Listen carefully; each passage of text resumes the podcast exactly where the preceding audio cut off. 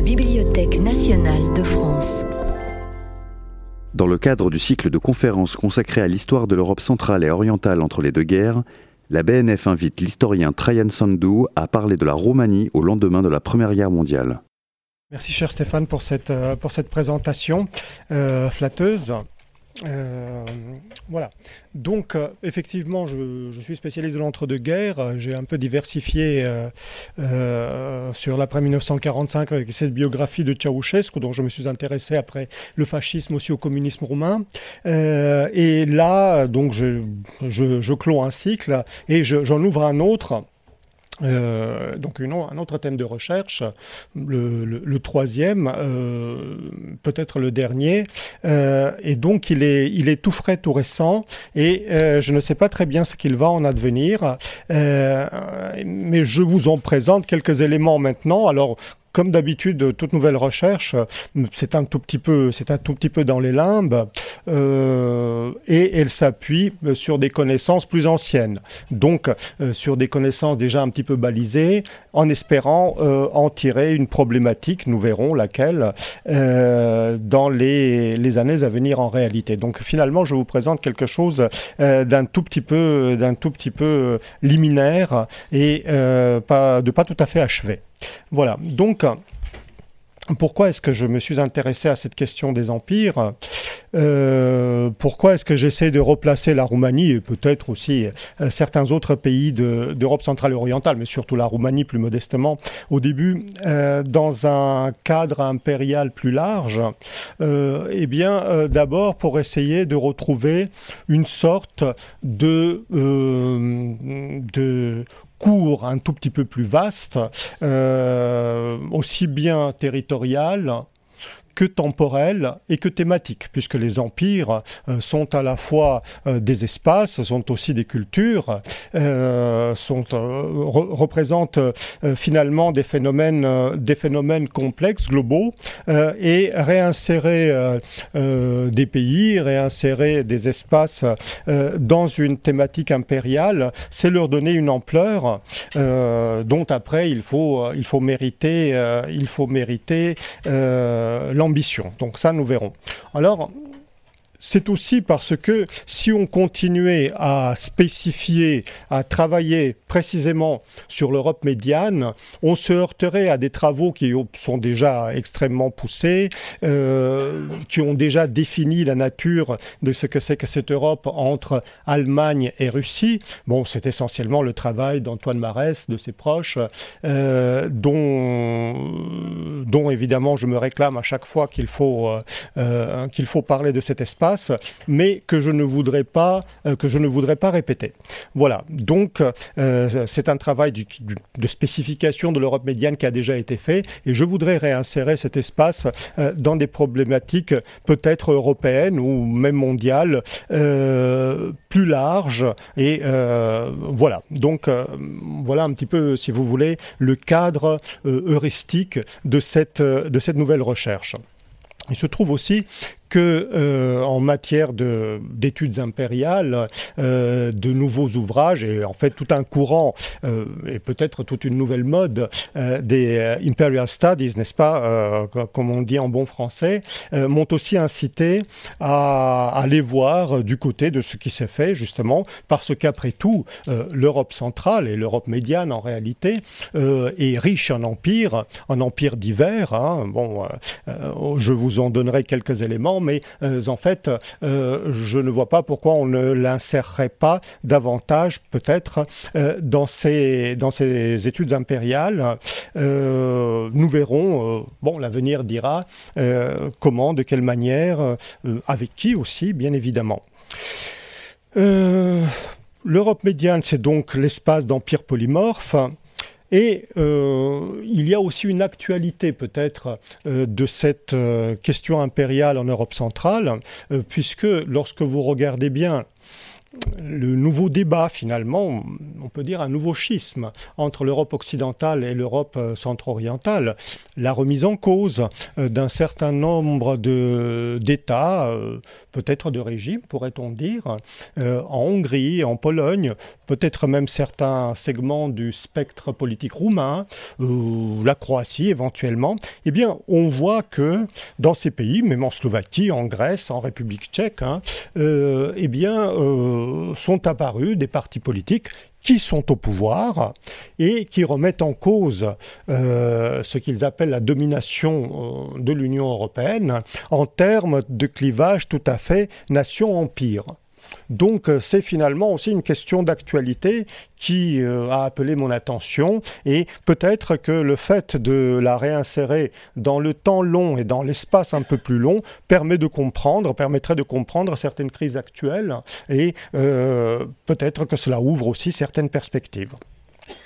Voilà. Alors, évidemment, comme toute nouvelle recherche, eh bien, elle peut aussi, elle peut aussi être décevante n'est-ce pas? Comme, C'est comme toute rencontre, toute relation. Euh, elle peut aussi être décevante. On peut se demander si euh, en en s'intéressant à la question impériale en Europe centrale, on ne va pas tout simplement euh, revenir à, un espace, mais aussi à une temporalité longue, donc finalement à une espèce de cyclicité de type brodélienne et j'ai envie de dire, après tout, pourquoi pas hein, euh, euh, Toute hypothèse, toute recherche peut aussi, euh, après tout, s'effondrer. et après tout aussi, pourquoi cette simultanéité de cette double aspiration de l'Europe centrale, à la fois à la coopération, à l'intégration. On a vu le désir assez fort finalement des pays d'Europe centrale d'intégrer l'Union européenne, mais je vous le montrerai pour l'entre-deux-guerres, d'intégrer aussi euh, l'influence, l'espace d'influence euh, de la France par exemple, ensuite évidemment de l'Allemagne, euh, éventuellement aussi de l'Italie, il y a aussi une concurrence italienne, mais en même temps d'affirmer toujours et encore leur, leur indépendance. Donc si vous voulez cette double tension, ou plutôt cette tension entre la la volonté d'intégrer un espace unifié et en même temps d'affirmer leur, euh, leur spécificité et leur indépendance, eh bien, c'est peut-être quelque chose qui euh, s'inscrit dans l'histoire de façon un peu cyclique. Et euh, après tout, pourquoi ne pas revenir sur cette cyclicité un peu brodélienne de temps long, de volonté d'intégration et en même temps de, de prise de distance, d'indépendance de cet espace. Donc j'en reviens maintenant à à, la période qui nous intéresse, c'est-à-dire à, l'Europe issue de la Première Guerre mondiale. Donc là, c'est un cas tout à fait typique. Hein, l'Europe euh, post-première guerre mondiale s'est bâtie sur les décombres de l'Empire et normalement au nom de l'État-nation. Surtout que des États, notamment dans l'espace qui nous concerne, euh, des États ont, ressurgi, ils sont, euh, sont retournés à la vie, hein, c'est pas la Pologne entre autres, euh, d'autres sont apparus, d'autres ont été agrandis, et la Roumanie de ce point de vue, bon, c'est un pays qui existait déjà, un pays d'unité récente du 19e siècle, mais elle a beaucoup étoffé son territoire, et en étoffant son territoire, elle a dû aussi redéfinir son identité une problématique tout à fait classique.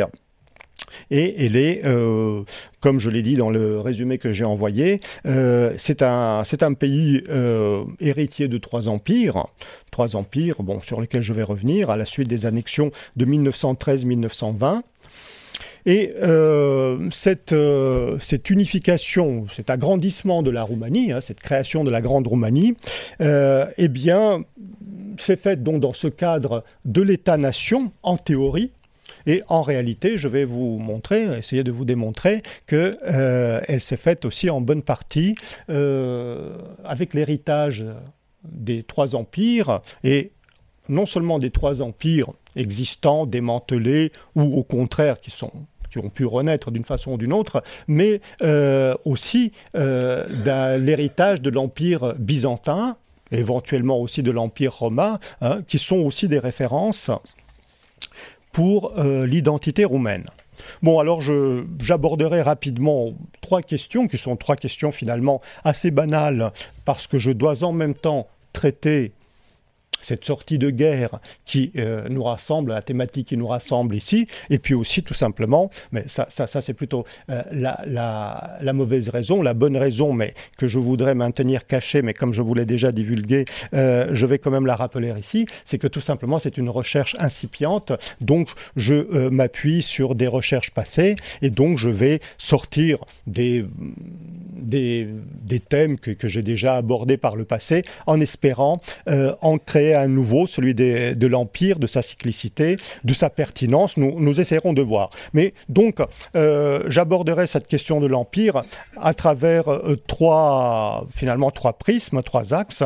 Euh, une première partie sur la, question des minorités parce que vous savez que euh, en théorie, euh, dans les États nationaux, les minorités doivent occuper des places bien moins importantes que dans les empires, puisque la définition même des empires, c'est de rassembler euh, des, États, des populations, des peuples, des régions qui ont leur identité ethno-religieuse et que l'empire est censé à la fois les dominer, mais en même temps euh, essayer de trouver une harmonie et une coexistence plus ou moins harmonieuse entre des euh, peuples euh, divers.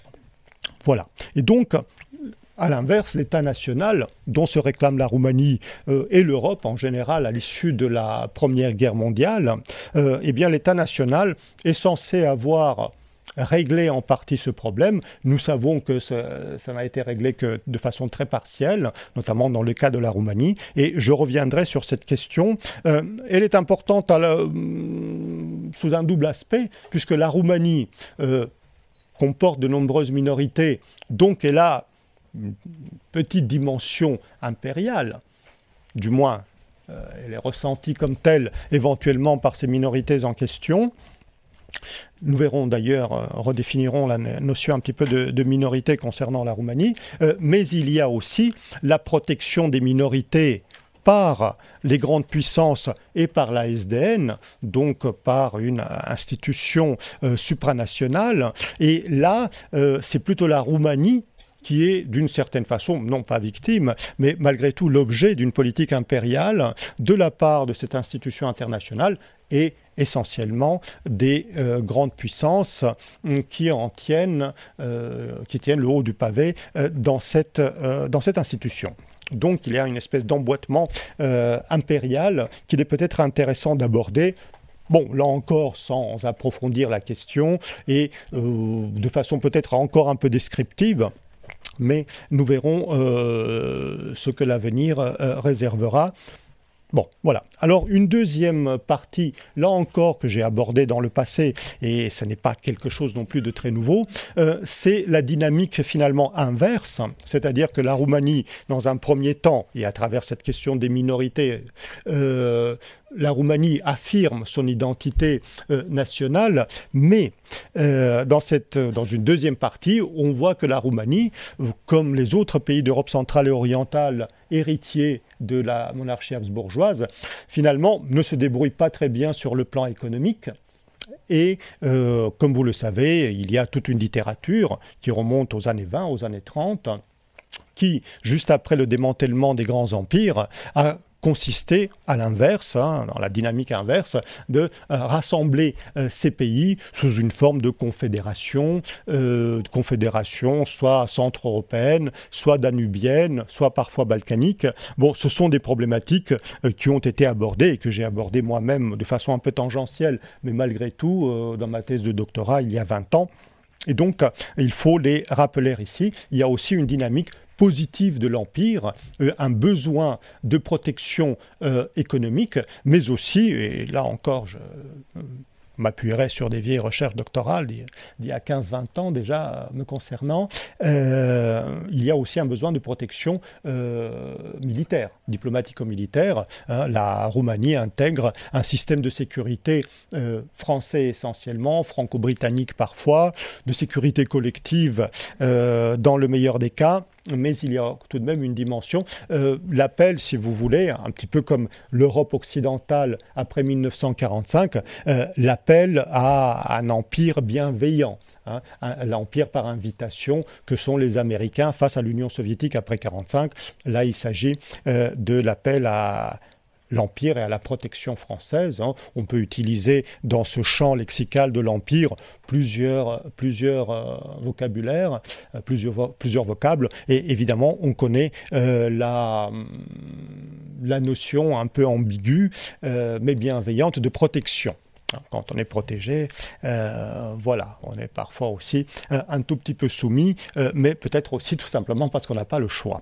Voilà. Et pour finir sur une note à la fois plus, plus dynamique euh, mais en réalité beaucoup moins optimiste, euh, je montrerai que contrairement finalement à ce que racontent euh, les, les, tenants de, finalement un peu traditionnels, un peu conservateurs, de l'État-nation roumain après 1918, eh bien la Roumanie a aussi généré toute une idéologie, mais pas seulement une idéologie, mais aussi des pratiques impériales fondées sur, euh, sur plusieurs aspects, sur une tradition impériale byzantine, latine, comme je l'ai dit, mais surtout essentiellement sur des minorités roumaines qui existent euh, en dehors de l'espace de l'État national roumain, et surtout, il faut bien le dire, durant la Deuxième Guerre mondiale, hum, fondée sur le dynamisme et l'agressivité de l'Allemagne nazie, dont la Roumanie a été à la fois victime et complice, euh, alliée pour... Utiliser un mot plus neutre. Hein. Et donc euh, là, je m'appuierai euh, sur des recherches un peu plus récentes, mais qui commencent déjà à être un peu anciennes, mes recherches de ma deuxième thèse, hein, après la, thèse euh, géopolitique sur les années 20. là, il s'agit de ma thèse d'habilitation, qui date donc, qui a été publiée en 2014, qui date de 2010, sur le fascisme roumain. et donc sur la finalement la, capacité de la Roumanie à générer toute une pensée, toute une culture politique euh, très diversifiée hum, en termes de finalement d'agressivité, de race, euh, et de conquête. Euh, donc euh, le vocabulaire aussi d'un impérialisme qui n'est pas l'impérialisme de la stabilisation, ni même de la domination de minorités locales que l'on essaie, que l'on tenterait d'assimiler, mais plutôt de conquête extérieure de territoires qui ne sont pas toujours forcément peuplé majoritairement de Roumains euh, qu'il faudrait conquérir au nom d'un vitalisme euh, qui relève du darwinisme social et de la compétition euh, entre les États et en fait plus profondément entre les races.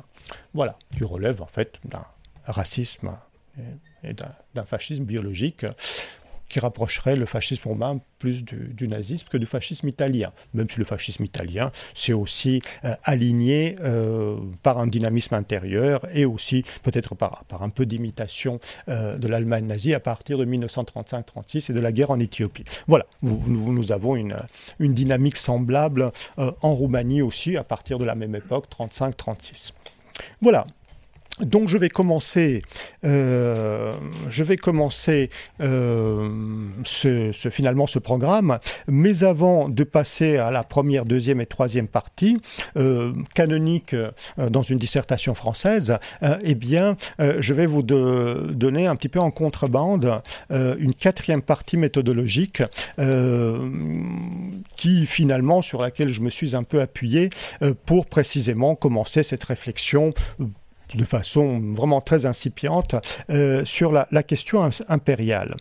Voilà, alors je définis rapidement la, domination impériale, je l'ai déjà un peu fait, mais je, le refais de façon un peu formelle ici. Hein. Une autorité extérieure à un corps politique, un peuple le plus suivant, euh, imposé par une force considérée comme abusive, mais à laquelle il est au début impossible de résister. Et la pérennisation de toute domination impériale suppose la reconnaissance de cette domination, un empire qui s'est constitué on le reconnaît, on reconnaît le centre impérial, on reconnaît sa force, son autorité, mais en même temps, euh, la terreur n'est pas tenable dans le temps et évidemment le centre impérial euh, s'appuie aussi sur les forces locales qui sont prêtes à collaborer en échange d'une autonomie relative. Voilà, donc je n'ai fini, je reprends mon souffle après cette définition un peu, formelle. Et pour vous rappeler donc que face à cette définition de l'Empire, donc avec un centre, une périphérie, euh, des articulations locales, eh bien, face à cette définition de l'Empire, l'Europe, l'espace européen, présente une double tradition. En fait, Évidemment, on serait tenté de commencer par la tradition romaine et de dire, voilà, il y a, l'Empire romain et il y a la Rénovation Imperi, et chaque grande puissance voudrait euh, finalement rétablir l'empire. Mais je vais commencer par euh, la, tradition inverse, euh, qui est une question que j'ai traitée, que bien d'autres ont traitée avant moi, mais que j'ai traitée dans un petit article. Et tous les, finalement, les, tous les rappels bibliographiques que je fais notamment à ce que j'ai publié moi. Euh, bon, s'il y a des amateurs, si vous regroupez vos, euh, vos demandes sous une forme d'une liste, je peux envoyer des articles que j'ai déjà publiés, des articles de synthèse ou des articles plus précis. Euh, celui-ci est un. cela me permettra éventuellement de ne pas trop m'attarder, mais de rappeler simplement, cet article s'appelle L'Europe, l'Empire impossible. Bon, donc vous voyez, c'est un petit peu, c'est un tout petit peu un titre simple mais programmatique. Donc, c'est euh, si vous voulez, euh, cette première euh, tradition européenne. Finalement, c'est la tradition du refus de l'Empire. C'est très tôt, finalement, après la rénovation de l'Empire par Charlemagne, euh, son éclatement quasiment immédiat, hein, avec le traité de Verdun, c'est euh, la tradition du roi de France qui est empereur en son royaume, donc finalement personne ne vient de l'embêter, hein. euh, il, il, est, voilà, il est empereur en son royaume et il ne reconnaît finalement pas vraiment d'autorité supérieure, et je dois dire que les recherches récentes, notamment les recherches de euh, Gabriel Martinez-Gros, spécialiste de euh, spécialiste de merci spécialiste de l'empire et s'appuyant c'est un spécialiste euh, précisément des empires non européens. Donc un spécialiste de, des empires orientaux et euh, nord-africains, et donc hum, qui sont qui l'opposent précisément aux empires européens qui finalement ne résistent pas à la dynamique européenne, euh, puisque euh, l'empire tel qu'il se bâtit, on, va parler de l'empire des steppes pour reprendre une formule un peu discutable de René Grousset, l'empire des steppes sont bâtis sur les dominations de très grands espaces qui sont désarmés par la conquête, soumis à l'impôt et à la conquête par une minorité guerrière, et assez rapidement, au bout de deux, trois générations, ces empires s'effondrent, mais ils sont sans cesse renouvelé par une autre minorité guerrière qui s'appelle en arabe la Sabia. Hein, bon, cette minorité berbère euh, dans les empires arabes, éventuellement mongols euh, en Asie, euh, et qui bâtissent d'énormes empires, l'exploitent, le soumettent à l'autorité militaire et fiscale de, cette minorité guerrière qui finit par perdre justement sa, finalement sa vitalité, hein, puisqu'on est obligé nous aussi d'une certaine façon, ou du moins Serge Martinez-Gros sur qui je m'appuie, euh, et s'appuyant lui-même sur l'analyse euh, du grand penseur arabe du XIVe siècle, Ibn Khaldoun, euh, eh bien ces, ces, minorités guerrières perdent leur, perdent leur, leur vitalité et laissent la place à d'autres minorités qui dominent à nouveau le même espace ou un espace proche euh, et euh, finalement euh, voilà se, se succèdent à la tête de cet espace. À l'inverse, l'Europe morcelée finalement euh, très pénétré par euh, les mers, euh, très pénétré par l'eau, mais en même temps morcelé, a généré plutôt des États de taille moyenne qui s'équilibrent, qui se font concurrence. Et finalement, ce sont les conclusions de Brodel reprises par David Cosandé. Alors, je ne sais pas comment si, voilà. Euh, les conclusions de, Brodel reprises par un jeune brodélien, enfin, euh, peut-être pas si jeune que ça, il a mon âge, euh, mais il a publié un, livre extrêmement intéressant et très, n'est-ce pas, très stimulant intellectuellement à un très jeune âge, David Cosandé. Maintenant, il a, quitté la carrière de la recherche, euh, mais, euh, mais malgré tout, hein, euh, ce, livre reste, à mon avis, une référence, même si on peut en discuter certains a priori méthodologiques ou scientifiques, mais très, très utile.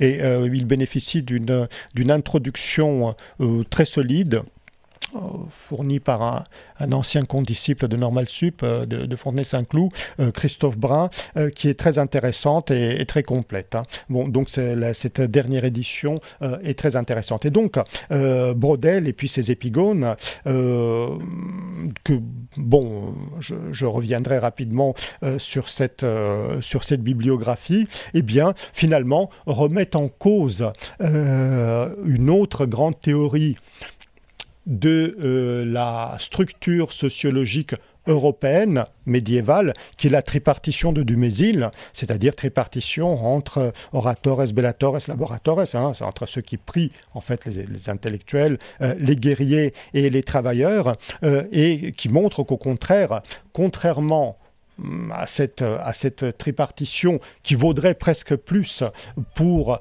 euh, le monde oriental arabe d'Ibn Khaldoun, euh, eh bien, euh, l'espace européen, au contraire, mélange les genres, puisque les États de taille moyenne très dynamiques, très compétitifs, euh, qui se sont construits euh, sur les décombres de l'Empire carolingien, romain d'abord, carolingien ensuite, eh bien, euh, au contraire, mélange les genres et finalement la population des travailleurs est en même temps une population de guerriers même si on a essayé de spécifier, euh, la réalité euh, est beaucoup plus mêlée, euh, beaucoup plus imbriquée. Et là, pratiquement tous ces auteurs que vous voyez ici, qui sont des grands, des grands classiques pour la plupart d'entre eux, hein, bon, Cosandé, Steinrocan, Burbank et Cooper, hein, qui ne sont pas, qui ne s'occupent pas spécialement de l'Europe, mais aussi de l'Europe. Tous les autres sont en grande partie, enfin même tout, en grande partie où il s'occupe de l'Europe, Such, René Giraud,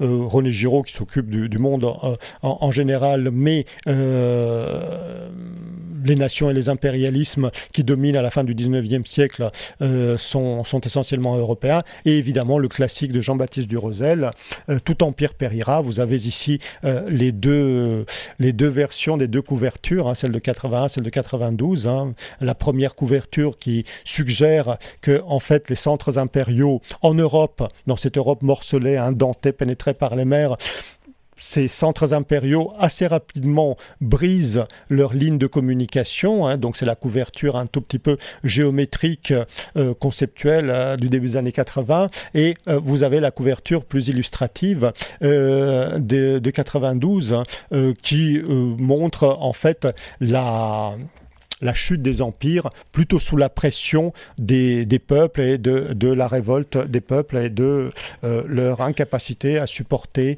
euh, une domination impériale euh, durable. Voilà. Donc après avoir dit ça, bon, je peux dire aussi rapidement l'autre aspect du phénomène impérial en Europe, qui est au contraire son éternel retour. Hein, son éternel retour. Euh, vous l'avez évidemment, bon, je ne vais pas vous en faire la chronologie, mais vous, il se niche aussi euh, là où on ne l'attendait pas. Hein. Euh, je veux en donner juste un exemple que peut-être vous ne connaissez pas très bien, que je ne connais pas très bien non plus parce que ce n'est pas ma période, mais qui m'a frappé lorsque je l'avais croisé euh, il y a longtemps déjà, il y a 25 ans quand j'ai passé l'agrégation, euh, c'est finalement la tentation de Louis XIV de devenir euh, empereur germanique. Hein, de, reprendre la, couronne impériale, évidemment bloquée par, euh, euh, les Habsbourg, euh, mais après les traités de Westphalie et finalement la protection française ou franco-suédoise, franco-prusso-suédoise sur l'Empire, sur une partie de l'Empire, eh bien, Louis XIV a songé en dans sa jeunesse, en 1657-58, euh, euh, à l'héritage impérial. Alors évidemment, euh, bon, l'héritage impérial a été repris à l'époque contemporaine. Évidemment, ne sursautez pas à la juxtaposition de, ces, de ces empires. Hein, toutes choses égales, voilà. Mais vous avez des éléments impériaux aussi bien au début du 19e siècle que au début du 20e, dans la période de l'entre-deux-guerres. Voilà, alors je ne vais pas les commenter outre mesure. toutes les fortes personnalités de l'époque contemporaine qui ont voulu couvrir de prestige un régime nouveau un régime nouveau, euh, eh bien, assez rapidement se sont tournés vers l'Empire comme euh, fournisseur de légitimité et de prestige. Bon, évidemment, dans des, dans des dimensions tout à fait, euh, tout à fait diverses, hein. soit dans la dimension de conquête extérieure, Napoléon Hitler, soit au contraire de stabilisation internationale avec la mise au pas de la diversité ethno-religieuse, chez Bismarck notamment, hein, Bismarck et le Kulturkampf contre les catholiques, Bismarck et la répression anti-polonaise, anti-alsacienne. Bon, et après la conquête extérieure, effectivement, euh, la, domination de cet empire euh, peut prendre des, formes tout à fait, tout à fait diverses. Euh, on peut se, diriger soit vers une égalisation des statuts, c'est Napoléon et le Code soit au contraire vers une hiérarchisation violente euh, et très inégalitaire des populations. C'est évidemment le cas d'Hitler, hein, avec une domination très forte sur des populations considérées comme, euh, inférieures et éventuellement aussi l'extermination. Voilà, bon, euh, donc je, passe rapidement sur ces aspects. Alors la Roumanie la Roumanie entre les deux guerres, eh bien, elle a aussi elle réfléchit aussi euh, à son finalement à son héritage impérial. On, comme je vous le montrerai, les, intellectuels roumains, les penseurs roumains, euh, essayent surtout de consolider la, finalement les conquêtes, les annexions, la grande union, comme ils disent, de la grande Roumanie, et donc réfléchissent surtout et s'expriment surtout en termes de consolidation nationale.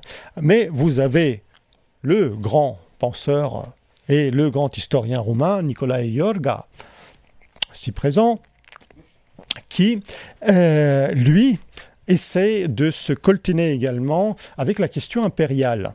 Euh, bon, euh, c'était un homme d'une vaste culture, d'une capacité graphique, pour ne pas dire graphologique, grapho, graphe autre chose, euh, mais d'une capacité, capacité d'écriture absolument étonnante.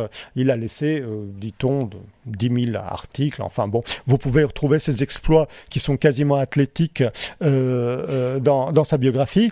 bon, mais ici, je voudrais juste m'intéresser à cet ouvrage qui est problématique, qui est à la fois un grand classique de l'histoire roumaine, éventuellement aussi de la byzantinologie, un grand, classique, mais un grand classique problématique, parce qu'en en fait, pour résumer, hein, je vais passer très rapidement, euh, pour résumer, euh, pour lui, euh, il y a deux traditions en Roumanie.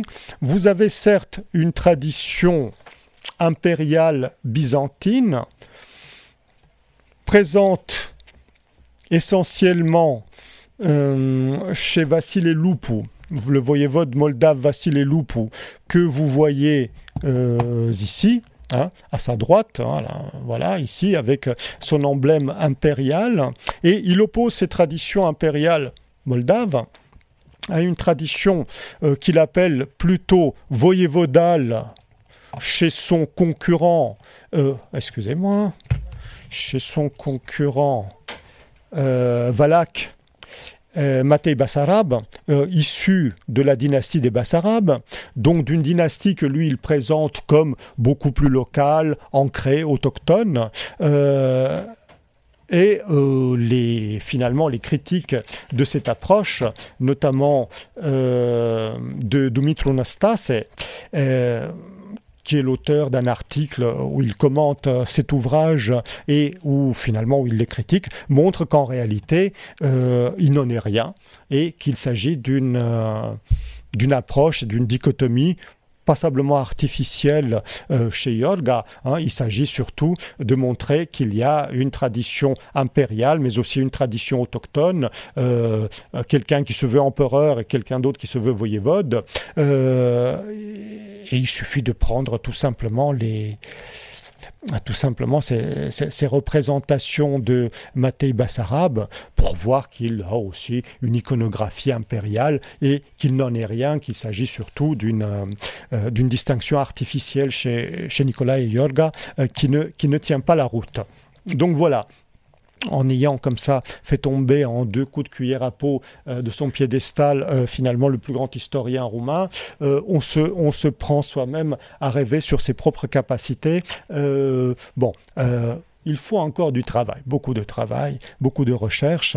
Euh, c'est pour ça que je, cite les autres et je place toute la responsabilité sur les, les, épaules euh, d'autres byzantinologues, de collègues, n'étant pas moi-même byzantinologue, loin de là. Voilà. Mais tout ça pour dire que euh, la question impériale, finalement, taraude les penseurs de l'entre-deux-guerres, tout simplement parce que, en fait, elle est problématique. Elle est problématique précisément dans le cadre de cette euh, construction euh, de la Roumanie nationale, de l'État-nation et de la Grande Roumanie comme État-nation. Hein.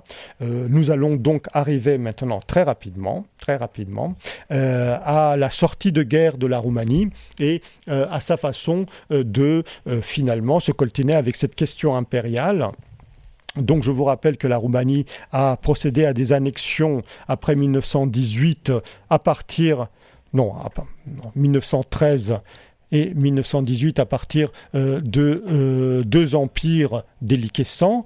Ici, la Grande Transylvanie, enfin la Transylvanie entendue au sens large avec le Maramuresh, euh, la Krishana ici et le Banat oriental ici. donc à partir de l'Empire austro-hongrois. ici, dès euh, l'annexion de la Dobroudja du Sud euh, au détriment de la Bulgarie, mais anciennement évidemment euh, la Bulgarie issue elle-même du début du recul de l'Empire ottoman, hein, qui a connu une longue déliquescence. Donc on peut dire qu'il s'agit là d'une annexion indirecte aux, dépens de l'Empire ottoman, homme malade, très, malade, longuement malade, enfin prétendument parfois malade, hein, il y a eu des retours. Euh, voilà. Et donc, vous avez ici les annexions euh, de la Bessarabie, donc à partir d'un empire qui euh, n'est que qui ne disparaît que de façon nominale, qui, donc qui n'est pas déliquescent puisque l'empire russe est transfiguré par l'idéologie bolchevique. Et en fait, il est bel et bien, il est bel et bien présent entre les deux guerres et ô combien, ainsi d'ailleurs que l'Empire allemand qui ne disparaît que nominalement. De toute façon, l'Empire allemand, euh, le Deuxième Reich, euh, n'était pas véritablement un empire, même s'il avait connu des annexions, s'il avait procédé à des annexions et s'il comportait des minorités, la minorité alsacienne, la minorité polonaise, euh, eh bien en fait il s'agit tout simplement de la petite Allemagne bismarckienne de 1848, euh, reprise et légitimée, euh, consolidée par Bismarck et donc elle aussi transfigurée par l'autre totalitarisme du XXe siècle, le fascisme nazi. Voilà. Bon, donc euh, j'entame maintenant euh, le, cœur de mon, exposé euh, par la question des minorités. Question des minorités, comme je vous l'ai dit, qui comporte euh, un double euh, aspect impérial, une sorte d'emboîtement impérial. Hein, je voulais, je rapidement euh, brosser tout à l'heure, c'est-à-dire qu'il s'agit d'une domination de la Roumanie sur des régions nouvellement annexées et aussi en même temps la protection de ces minorités par une institution supranationale qui échappe à l'autorité de la Roumanie, donc qui, d'une certaine façon, exerce un pouvoir, euh, un pouvoir euh, un peu impérial, on peut le définir, mais sur euh, l'État-nation roumain prétendument indépendant. Voilà, donc je vais revenir sur ces deux aspects. D'abord sur l'aspect de la Roumanie comme centre impérial, Là, vous avez ici la structure, euh, la structure euh, ethnique de la Roumanie. Bon, essentiellement avec euh, une majorité, une majorité roumaine représentée en violet et une minorité. La minorité la plus importante, la minorité magyare, hein, hongroise. bon, là, on ne peut pas vraiment dire puisque la Grande Roumanie connaît je, vais m'occuper essentiellement de l'aspect transylvain. Hein. La Transylvanie, c'est le gros morceau, c'est l'aspect le plus problématique. La Bessarabie, c'est très intéressant également. la Bessarabie, je m'en occuperai moins pour plusieurs raisons et en fait pour une raison pratiquement géopolitique, c'est que finalement elle a été annexée au détriment d'un grand empire dont je vous ai dit qu'il ne fait, euh, il ne disparaît que de façon euh, que de façon nominale. En réalité, la Bessarabie euh, est sous pression soviétique et d'une certaine façon faudrait peut-être pas tout à fait le dire, mais il faut quand même le dire, bien évidemment, quand on est historien. Euh, dans, au début des années 30 et durant l'année 1930 et euh, au cours des années 30, euh, la protection de la Bessarabie, mais ça, il faudrait faire des recherches encore plus approfondies sur cette question, la protection de la Bessarabie était, était déjà problématique dans l'esprit des militaires et des diplomates roumains. Bon, donc voilà. Donc, donc je me concentrerai sur euh, cette question transylvaine. La Transylvanie, c'était euh, le cœur finalement de la, des, annexions, des annexions roumaines et aussi les puissances qui réclamaient la Transylvanie eh bien, étaient des petites puissances. C'était essentiellement la Hongrie. Donc finalement, euh, c'est aussi pour une raison de, praticité et puis de capacité à défendre cette annexion. Euh, une confrontation avec la Hongrie pouvait s'entendre, surtout dans le système que je vais vous brosser en, deuxième partie, hein, le système de la petite entente. Euh, évidemment, une confrontation avec l'Union soviétique, la Russie euh, était beaucoup plus problématique. voilà. Bon, donc le débat s'est essentiellement centré autour de la Transylvanie. voilà, mais on pourra reparler de la Bessarabie si vous voulez. Voilà, donc la domination roumaine n'est pas vraiment une domination impériale, puisque tout simplement, euh, la minorité magare est vraiment minoritaire. Hein, elle ne représente que 8% de l'ensemble national. Et en, Transylvanie, elle représente moins du quart de la population, 25%, un peu moins de 25%. Alors effectivement, on peut lui ajouter la minorité allemande qui représente 4% à l'échelle nationale et donc autour de 10-12% euh, à l'échelle de la Transylvanie mais la minorité allemande est beaucoup moins revendicative jusqu'au moment où Hitler va arriver aux portes de la Roumanie. Donc là, cela posera d'autres problèmes. Mais euh, globalement, donc la Transylvanie, les minorités en Transylvanie représentent en gros un tiers de la population. Euh, un tiers, c'est beaucoup ce n'est pas une majorité, la majorité reste roumaine. Il faut dire tout de même qu'elles sont assez visibles et assez audibles. Euh, assez visibles parce qu'elles sont concentrées dans les villes, donc évidemment des populations urbaines avec des métiers urbains plus évolués, donc avec une plus forte caisse de résonance, eh bien, ils, euh, sont plus visibles, ils sont plus audibles. Euh, voilà. Donc les, minorités en Transylvanie pèsent euh, sans pouvoir dire euh, qu'elles subissent une, euh, une domination impériale, sauf évidemment à vouloir mettre en avant l'irrédentisme bon, bien compréhensible, mais voilà, on peut pas, il n'y a pas de majorité magare en Transylvanie, donc on ne peut pas vraiment parler de domination impériale. par contre, par contre, euh, à, cette, à ces minorités ethno-religieuses euh, s'ajoute euh, l'identité particulière des Roumains de Transylvanie. Et donc là, les choses change un petit peu d'aspect parce que une bonne partie, euh, partie des Roumains de Transylvanie et notamment les élites, une bonne partie des élites sont de religion gréco-catholique, c'est-à-dire de, de, rite euh, oriental, de rite grec, mais euh, ayant reconnu l'autorité de Rome bon, à la fin du XVIIe siècle, au moment de la reconquête habsbourgeoise, et évidemment pour complaire euh, à, la nouvelle, euh, la nouvelle domination impériale de Vienne, hein, euh, ayant changé finalement une certaine tolérance ottomane pour une domination finalement beaucoup plus, beaucoup plus sourcieuse de la part de, de Vienne la catholique. Euh, et donc, pour complaire à Vienne, une partie des, une partie des Roumains se sont, se sont convertis et euh, ont été socialisés avec des heures et des malheurs, des hauts et des bas. dans la société, enfin dans la société, et puis dans le champ politique habsbourgeois, ces différents aspects, le dernier étant l'Autriche-Hongrie, avec, n'est-ce pas, la dualité qui n'a pas été étendue à d'autres minorités, d'autres minorités évidemment, euh, ou d'autres, euh, finalement, d'autres peuples. Hein puisque ce ne sont pas des minorités, ce sont d'autres peuples de la monarchie habsbourgeoise, aspiraient éventuellement à obtenir euh, une autonomie, euh, notamment on pense évidemment aux Tchèques, pas seulement aux Croates. Les Croates avaient obtenu un petit, un petit compromis euh, juste après 1867, en 1868, mais toutes les autres populations, tous les autres peuples n'en avaient pas bénéficié, et donc évidemment étaient, étaient assez revendicatifs. Et donc ces, ces revendications et ces luttes nationales, qui ont été en bonne partie menées par les, gréco-catholiques, il faut bien le dire, de Transylvanie,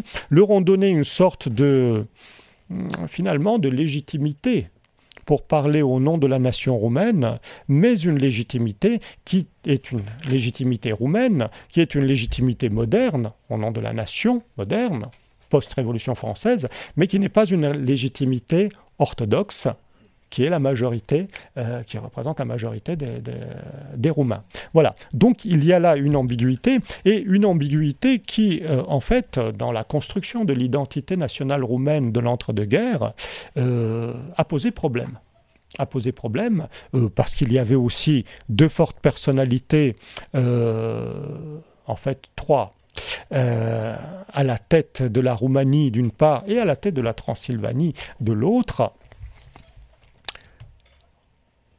Alors, je ne vous ai pas, je n'ai pas représenté le roi Carole, mais j'ai représenté, enfin, j'ai copié ici sur cette diapositive euh, Maniou, qui est à la tête donc du Parti national euh, des Roumains de Transylvanie euh, et qui participe effectivement ici à la fête de l'Union du 1er décembre 1918 à Alba Iulia. Bon, donc il finit par euh, apporter la la Transylvanie dans les bras de la Roumanie. La Roumanie, qui est à l'époque dominée par une famille du Parti national libéral, euh, la famille des Bretiano, euh, dont vous avez ici le représentant euh, l'homme fort de l'époque, hein, Lionel Bretiano.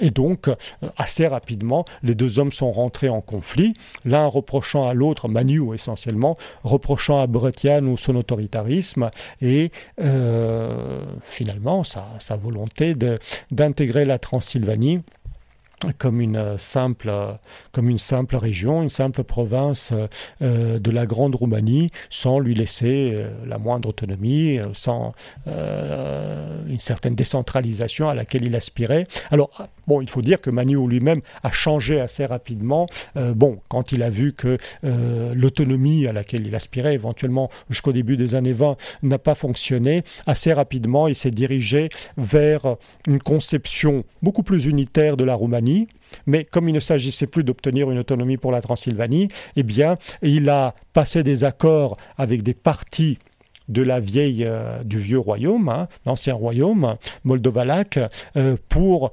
finalement faire représenter euh, la Transylvanie au cœur du pouvoir à Bucarest par le biais d'alliances politiques. Et c'est ainsi qu'il s'est allié en 1926 au, parti, au parti paysan, et formant ainsi le parti national transylvain paysan de Yon Michalak, de, de l'agrarien populaire, l'agrarien de gauche Yon Michalak, et que je n'ai pas représenté ici. Et donc, Manu lui-même a évolué. Mais il faut dire qu'avant avant cette évolution du milieu des années 20, il y avait eu un moment symbolique euh, assez, finalement, un clash assez dur, puisque Manu et les, Transylvains, le Parti national, n'ont pas été représentés à, la fête du couronnement euh, d'octobre 1922, euh, hein, qui a eu lieu au cœur de la Transylvanie, à Alba Iulia. Et donc, c'était un, un, symbole assez euh,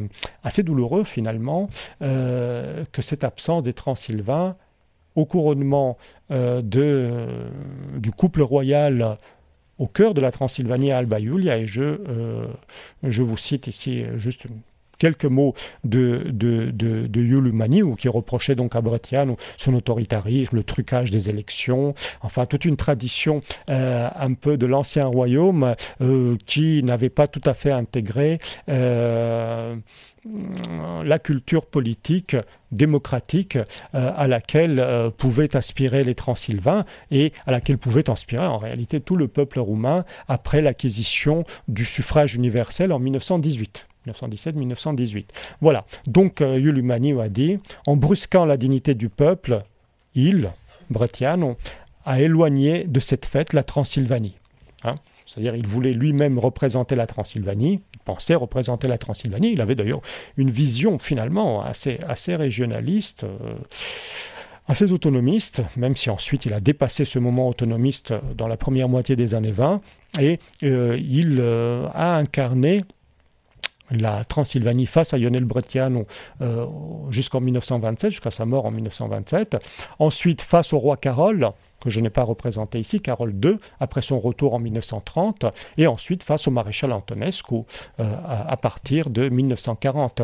Donc face à trois personnalités assez autoritaires, de nature différente, mais assez autoritaires, Lionel Bretiano, Carole II et... Euh, Ion Antonescu, euh, a représenté cette continuité et euh, il a représenté en fait face aussi à un quatrième pouvoir, le pouvoir communiste, qu'il a mis en prison et qu'il a tué dans des souffrances horribles. Hein, vous avez euh, une photographie de, de Maniou en prison, en costume. C'est assez terrible. Vieilli, évidemment amaigri par les traitements dans les geôles communistes. Voilà. Donc, ça, c'est euh, l'aspect finalement de domination du centre bucarestois sur la, euh, sur la Transylvanie, en fait sur la Bessarabie également. Je passe maintenant au deuxième aspect concernant les minorités, mais cette fois-ci, le le centre bucarestois un petit peu comme victime de la politique impériale, euh, mais peut-être aussi de la protection que euh, les grandes puissances ont voulu accorder aux minorités, n'étant pas totalement sûres euh, que la Roumanie leur accorde la protection suffisante, puisque cette grande Roumanie se construisait autour du concept de l'État-nation et euh, n'ayant peut-être pas acquis euh, toute la maturité euh, d'un État, d'une vieille centralisation comme la centralisation française ou la centralisation britannique. Bon, en sachant aussi que cette centralisation s'était faite dans le temps long pour la France et qu'elle a aussi commencé dans la plus grande violence, enfin au XIIe, XIIIe siècle avec la croisade albigeoise, n'est-ce pas, l'épisode des Qatars, etc. Euh, je, n'y reviens pas. Euh, là, on est à l'époque contemporaine et donc les grandes puissances tiennent tout à fait à euh, protéger ces minorités, d'autant qu'elles avaient eu l'expérience de la d'une première d'une première unification roumaine, hein, l'unité de 1859, consacrée au Congrès de Berlin de 1878 au cours duquel la Roumanie s'était vue reconnaître son indépendance en échange notamment euh, de euh, l'attribution aux Juifs de la citoyenneté. Et cette euh, citoyenneté n'avait pas vraiment été attribuée, cette condition n'avait pas vraiment été respectée. Et donc là, hum, aussi bien, aussi bien la minorité juive, soutenue d'ailleurs par Wilson, que les autres grandes puissances euh, lors, du, congrès de Versailles, enfin congrès de Paris, euh, eh bien, ont tenu à, ce que les Roumains respectent cette fois leur, euh, engagement. Et donc, sur l'impulsion des États-Unis, hein, le 1er mai 1919, a été créée la Commission pour l'examen des obligations internationales. Et cette Commission pour l'examen des obligations internationales était finalement assez discriminante. Assez discriminante, puisque les États euh, qui devaient se obéir et se conformer à ces, euh, à ces injonctions, c'était seulement les petits États les petits États, notamment d'Europe centrale et orientale, alors qu'un État, par exemple, comme l'Italie, qui avait aussi procédé à des annexions, n'était pas soumise à, euh, à ce traitement, à ce traitement. Donc, il y a eu là une inégalité de traitement entre petites et, petites et grandes puissances que la Roumanie a ressenti assez mal. Lionel Bretianu euh, a, engagé un bras de fer euh, durant plusieurs mois euh, avec, la, avec la conférence. Je passe sur les détails. Bon, mais il y avait des, il y avait des éléments assez, finalement, assez, assez humiliants en réalité pour la Roumanie, comme par exemple alors je vous donne quelques exemples, hein, n'est-ce pas? Euh, a notamment tenté de limiter la garantie internationale aux territoires annexés. Ce que les Yougoslaves ont obtenu, en fait ce que les Serbes ont obtenu, mais comme la Serbie était un État d'une certaine façon un peu fédéral au début, hein, un État fédéral, euh, eh bien, euh, les Alliés ont accepté euh, de ne surveiller, de ne soumettre à, la, à l'autorité de la SDN que les minorités, qui en réalité étaient des majorités croates, slovènes, etc., macédoniennes, que, que, les, que les régions annexées par la Serbie puisque ce n'était pas vraiment une annexion, mais théoriquement des unions. Voilà. Tandis que la Roumanie a subi euh, cette, euh, finalement ce contrôle sur l'ensemble de son territoire. Ah, ce qui était un peu différent. Il est vrai aussi que la Roumanie, on ne va pas euh, rappeler forcément tout ce qui fâche, mais la Roumanie était entrée assez tard dans la Première Guerre mondiale. Elle était entrée en 1916. Les Serbes luttaient depuis 1914. En réalité, ils luttaient depuis la Première Guerre balkanique. Et donc, les Serbes avaient une, une statut, un statut un peu bien meilleur en réalité. Ils avaient plus de représentants aussi, plus de voix euh, à lors de la conférence de, de Paris. Et donc, euh, voilà. Et il y a eu euh, même des inégalités de traitement entre petites puissances. Bon. Et là, bon, je passe rapidement sur ce bras de fer. En fait, lorsque la Roumanie a fini par signer en décembre 1919, par signer le traité des minorités et quelques autres traités qu'elle n'avait pas signés, notamment euh, Saint-Germain et Neuilly. Elle avait signé Versailles pour complaire à la France, ne quand même pas se fâcher complètement avec la France, ce n'était pas possible, mais elle n'avait pas signé euh, Saint-Germain et Neuilly, évidemment Trianon restait à venir en 1920. Donc elle a signé ces deux traités, plus le traité des minorités en décembre 1919. Et euh, bon, ces traités comportaient dans leur forme aussi euh, une dimension un tout petit peu, bah, finalement, un, tout petit peu de, mise sous tutelle, puisque bon, ces traités donc accordaient liberté de conscience religieuse, citoyenneté, notamment aux juifs, égalité devant l'emploi, etc. Donc un certain nombre euh, d'assurances de, traitement des, minorités, de traitement égalitaire des minorités de protection internationale de ces minorités, mais surtout les articles 1 et 12 du, du traité des minorités par cet article 1 et 12 les, euh, un certain nombre de stipulations du traité, un certain nombre d'articles du traité devenaient des lois fondamentales. Hein. Donc elles étaient rentrées pratiquement dans la constitution de la Roumanie. Donc évidemment, euh, cela a été assez mal, assez mal ressenti. Et le reste du traité acquérait un statut juridique international, donc l'emportait sur toutes les autres lois euh, roumaines. Donc il ne pouvait pas être modifié. Voilà. Donc l'ensemble était placé sous la garantie du Conseil de la SDN. Soit dit en passant, euh, c'était aussi un résultat de la lutte de Bretian, parce qu'au début, euh, les, grandes puissances voulaient euh, placer cette, ce traité sous leur, propre, autorité. Donc là, il y a quand même une médiation, si on estime qu'il s'agit d'un abus impérial, il y a quand même une médiation de cette autorité impériale des grandes puissances à travers la SDN. Voilà.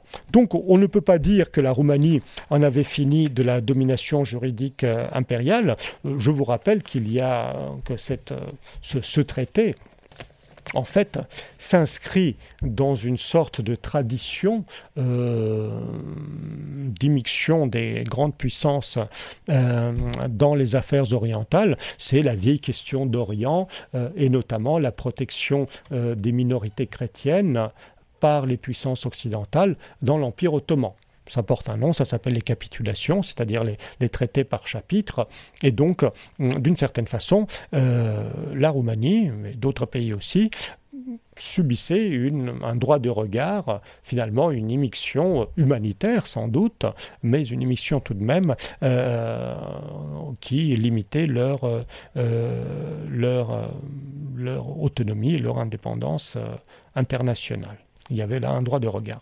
Bon, alors j'en viens maintenant au deuxième aspect, à ma deuxième partie, euh, qui est la, euh, la question inverse finalement, c'est-à-dire la question euh, de la demande d'empire, du besoin d'empire de la Roumanie pour exister entre les deux grandes puissances, finalement, le retour euh, de la puissance russe et de la puissance allemande euh, à travers, n'est-ce pas, leurs hypostases totalitaires, hein, communisme et, nazisme. Bon, et même d'ailleurs, dès les années 20, euh, la menace irrédentiste et révisionniste qui est promue non pas par l'Allemagne, mais par une moindre puissance, mais également dynamique, par l'Italie de Mussolini. Donc, parce qu'avant l'Allemagne d'Hitler, il y a l'Italie de Mussolini, on, l'oublie un peu souvent parce que c'est une moindre puissance que la France craint moins, mais qui est néanmoins très active dans l'espace balkanique et danubio-balkanique. Hein. Là, euh, Mussolini avait, euh, avant de se tourner vers l'Éthiopie et d'une certaine façon de euh, laisser l'Europe centrale face aux ambitions croisées de la France et de l'Allemagne d'Hitler, et donc avant lui de se tourner, oui, vers la guerre d'Éthiopie, vers l'empire méditerranéen, Mussolini entre 25 et 34 a eu une politique d'expansion aussi dans le bassin danubien. Voilà, donc je commencerai cette deuxième partie par une phrase du général Mathias Berthelot, qui avait été à la tête de la toute-puissante mission française en Roumanie pendant la guerre, donc qui était extrêmement, qui est toujours d'ailleurs populaire en Roumanie. Hein. Il, a, il a une belle rue dans le vieux centre de Bucarest. Voilà. Et il dit la chose suivante, euh, je cite, Il ne faudrait pas désillusionner ceux qui nous aiment, les Roumains, alors que nous aurions dans la Grande Roumanie la plus belle colonie française qui soit au monde. Voilà. Il s'agit d'une colonie. Bon, évidemment. Bon, alors, on peut, il faut tout de suite, euh, n'est-ce pas, nuancer, modaliser un tout petit peu, contextualiser ces propos. Euh, il est dit en 1919. Et en 1919, Berthelot et le comte de Saint-Olaire, qui est ministre de France à Bucarest, euh, sont des grands défenseurs euh, du retour de la Roumanie dans le camp des Alliés, qu'elle avait quitté par un traité séparé après l'occupation allemande. Et donc, d'une certaine façon, Berthelot fait miroiter aux responsables de Paris, euh, fait miroiter tout l'intérêt de la Roumanie en disant qu'ils auront une belle colonie et donc qu'il faut, euh, lui donner euh, tous les territoires auxquels elle aspire. voilà, donc d'une certaine façon, il est en train de faire l'apologie de la Roumanie. Mais vous voyez, lorsque un militaire français, lorsqu'un diplomate français veut faire l'apologie de la Roumanie, donc de cet État euh, fier de ses annexions, de son union, de son indépendance, eh bien, il la promeut auprès des décideurs parisiens euh, sous le vocable peut-être euh, un, peu, un peu dépréciatif à nos yeux de colonie. Voilà, vous aurez une belle colonie en Roumanie. Bon, et avec un beau proconsul, le général Berthelot ou le comte de Saint-Olaire. Bon, voilà, je, je referme euh, cette, euh, cette parenthèse un tout petit peu, bon, un, tout petit peu, un tout petit peu ironique. Voilà. Et donc, euh, j'aborderai cet aspect finalement de demande d'empire. Je l'aborderai bah, sous deux. finalement, selon deux axes. Hein. L'axe géopolitique et diplomatico-militaire, c'est-à-dire la sécurité militaire des frontières roumaines euh, nouvellement, acquises, hein, territoires nouvellement acquis, et ensuite euh, l'union économique euh, pour rendre cet espace viable parce que, évidemment, les États, les nouvelles frontières, les États, euh, les, nouveaux États ont coupé les anciennes, euh, voies euh, qui allaient vers le centre impérial, le sous-centre budapestois et évidemment le centre impérial qui était Vienne, en sachant d'ailleurs que la Bessarabie a été coupée de son, la Bessarabie agraire a été coupée de son débouché naturel sur la mer Noire qui était Odessa qui est resté évidemment du côté soviétique. Voilà. Donc finalement, euh, toute l'Europe centrale euh, a tendance très rapidement, en réalité dès 1919-1920, à reconstituer, sur le plan économique au moins, l'ancien espace impérial. Mais cela pose problème évidemment en termes d'indépendance politique comment reconstituer tout de suite un espace économique, alors qu'il faut être indépendant euh, politiquement. Et pour être indépendant politiquement, eh bien, il faut, il faut passer des alliances. En fait, très rapidement, dès 1917-1918, la France avait déjà conçu euh, un système, enfin bon, dans son esprit, un système de, euh, un système défensif, surtout après la sortie de la Russie euh, de, guerre et sa structuration sous forme de d'un bolchevisme expansionniste, révolutionnaire. Eh bien, bon, vous avez des, vous avez un, ce qu'on appelle le système de sécurité français, hein, auquel j'ai consacré, moi parmi d'autres. Hein, ma, thèse de, doctorat il y, a, plus de 20 ans maintenant, euh, eh bien, le système français, c'est un système nord-sud, ou plutôt sud-nord. Euh, essentiellement, il s'agit de regrouper euh, bah, la Grèce, la Yougoslavie, la Roumanie, la Tchécoslovaquie, la Pologne, c'est-à-dire les petits vainqueurs, et de euh, constituer une sorte d'aile marchande anti-allemande, donc la Pologne et la Tchécoslovaquie, qui sont deux puissances semi-industrielles, donc euh, des, puissances tout à fait prometteuses, euh, des puissances déjà en fait assez modernes. Et donc ça c'est l'aile marchande pour enserrer l'Allemagne et la prendre en étau éventuellement avec l'armée française. Et vous avez face à l'Union soviétique, un autre couple qui est le couple Pologne-Roumanie. Vous avez une alliance qui est passée euh, au début en février 1921, non, mars 1921. Euh, février, c'est l'alliance euh, franco-polonaise et la Roumanie suit immédiatement. Et donc, bien évidemment, tout ça, tous les fils mènent à Paris voilà, donc le but, c'est d'avoir un, bloc polono-tchécoslovaque et un bloc, bloc polono-roumain. En réalité, le bloc polono-tchécoslovaque ne fonctionne pas. Il ne fonctionne pas parce que... D'accord. Bon, je, je, passe rapidement. Donc le bloc euh, polono-tchécoslovaque ne marche pas parce que ce sont deux pays semi-industriels. Ils ont tous les deux l'ambition de prendre la tête de, de l'Europe centrale. Euh, et la Roumanie, d'une certaine façon, qui s'allie à la Tchécoslovaquie et à la Yougoslavie contre la Hongrie dans la petite entente. La Roumanie devrait être l'articulation entre la Tchécoslovaquie et la Pologne et elle n'y parvient pas. C'est toute l'histoire du système de sécurité français qui ne fonctionne pas. Il y a donc un deuxième aspect qui est l'aspect économique qui je passe rapidement, ne fonctionne pas tellement non plus, cet aspect économique, euh, parce que